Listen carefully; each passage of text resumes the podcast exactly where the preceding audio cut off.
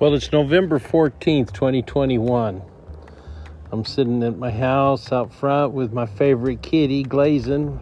Got anything to say? Oh, he's just purring away. It's a beautiful day in sunny southern Arizona.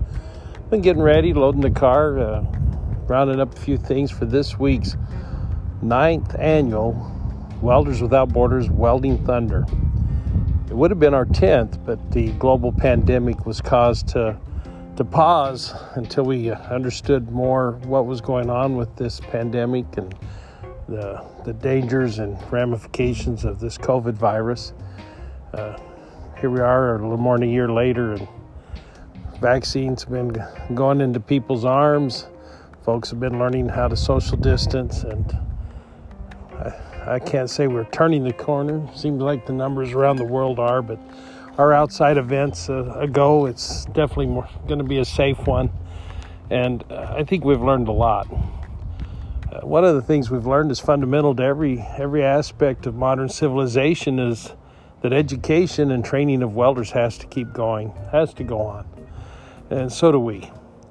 I'm, I'm proud of all the teachers and students who've been preparing for this year's event, and all the volunteers from industry that are coming from all, all across the country to be here with us in Buckeye, Arizona at, at West MEC and to spend two days uh, showcasing manufacturing skills, student innovation and achievement, and uh, really helping us all to see that the future is bright because of the youth we have and the people that are helping to teach them. So, maybe you can't be with us. You're somewhere else in the world. Uh, you're dealing with all of the challenges that this global pandemic continues to present. Uh, what can we do to put it behind us? Well, we, we do know that, that with almost all past similar experiences, vaccination and public health measures are what's finally uh, brought some sense of normalcy to our lives. Uh, many of us are old enough to remember uh, polio virus, grateful for the vaccine, rubella virus, grateful for the vaccine, and now here we are with the the coronavirus. And again, grateful for a vaccine.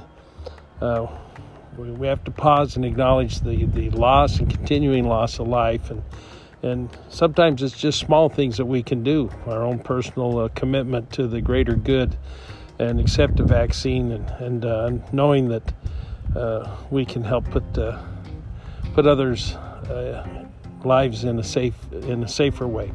So anyway, before I struggle too much with that conversation, just want to say uh, this year's Welders Without Borders Welding Thunder is uh, going to be awesome. It's really a straightforward uh, event. The teams are going to come in and they have a pre-planned or uh, pre-engineered drawing. It's it's a, a, basic work table. Any welder would be proud to have this table. The teams have had to come up with their own test tree that attaches to the table. Once they've fabricated their table and been cleared on that by the scoring judges, and I want to say thanks to all the uh, uh, American Welding Society District 21 volunteers and American Welding Society certified welding inspectors who will be participating in this year's event. Can't say enough about uh, their support for youth, uh, and I'm proud to be a member of the American Welding Society myself.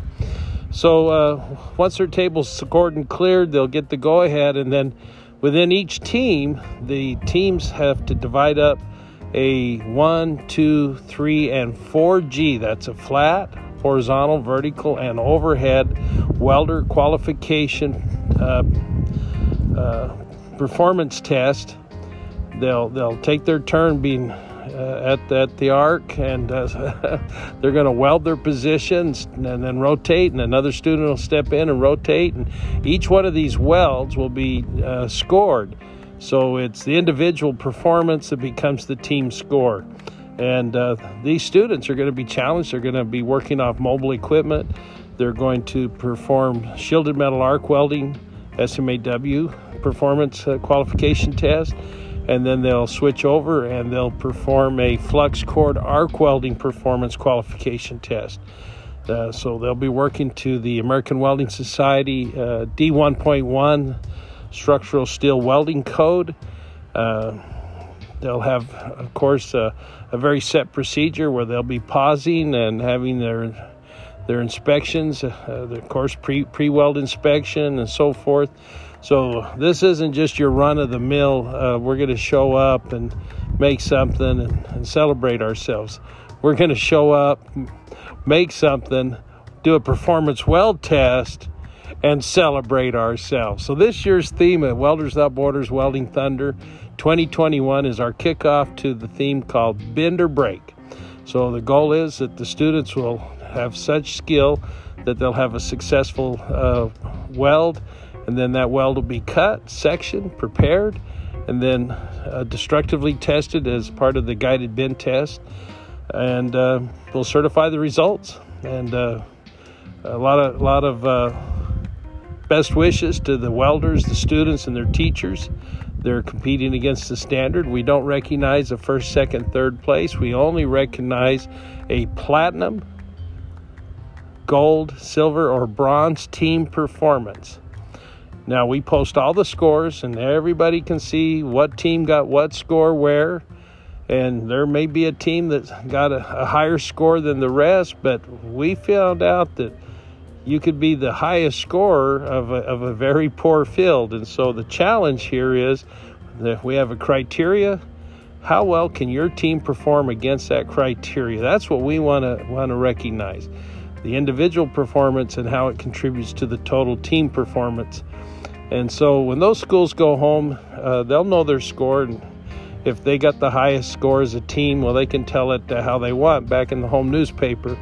But what we want to know is how well are they performing as a team, how their instruction during the year with their teachers paying off.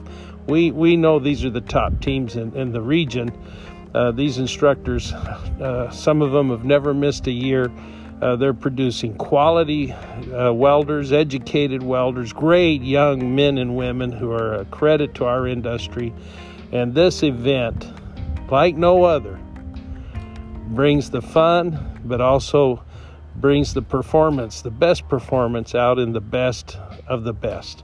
So we hope you can make it to uh, Buckeye, Arizona, West MEC campus. Uh, there's plenty of information out on Welders Without Borders social media. And we want to just tell you if you can't be there this year, be there next year. And if you can't be there in person, we welcome industry support. It goes directly to the team uh, that's hosting the event. So we've already made arrangements for the great people at the West MEC School District, their lead instructor, uh, Eric Pye and co lead instructor Delphina Yazzie. Awesome individuals. I can't say enough about them. They are some of the top welding teachers in the United States right here, and they're sponsoring and hosting with their school district, West MEC, this event. As the founder and owner of the intellectual property associated with Welders Without Borders and this youth build event, Welding Thunder, I want to say thank you to them and invite you to attend. This is Professor Colton saying thank you for listening to this podcast as part of the Welders Without Borders New Year, New Beginnings series of podcast. And we tell you to be safe, be careful, and be ready. 2022 is just around the corner. Thank you.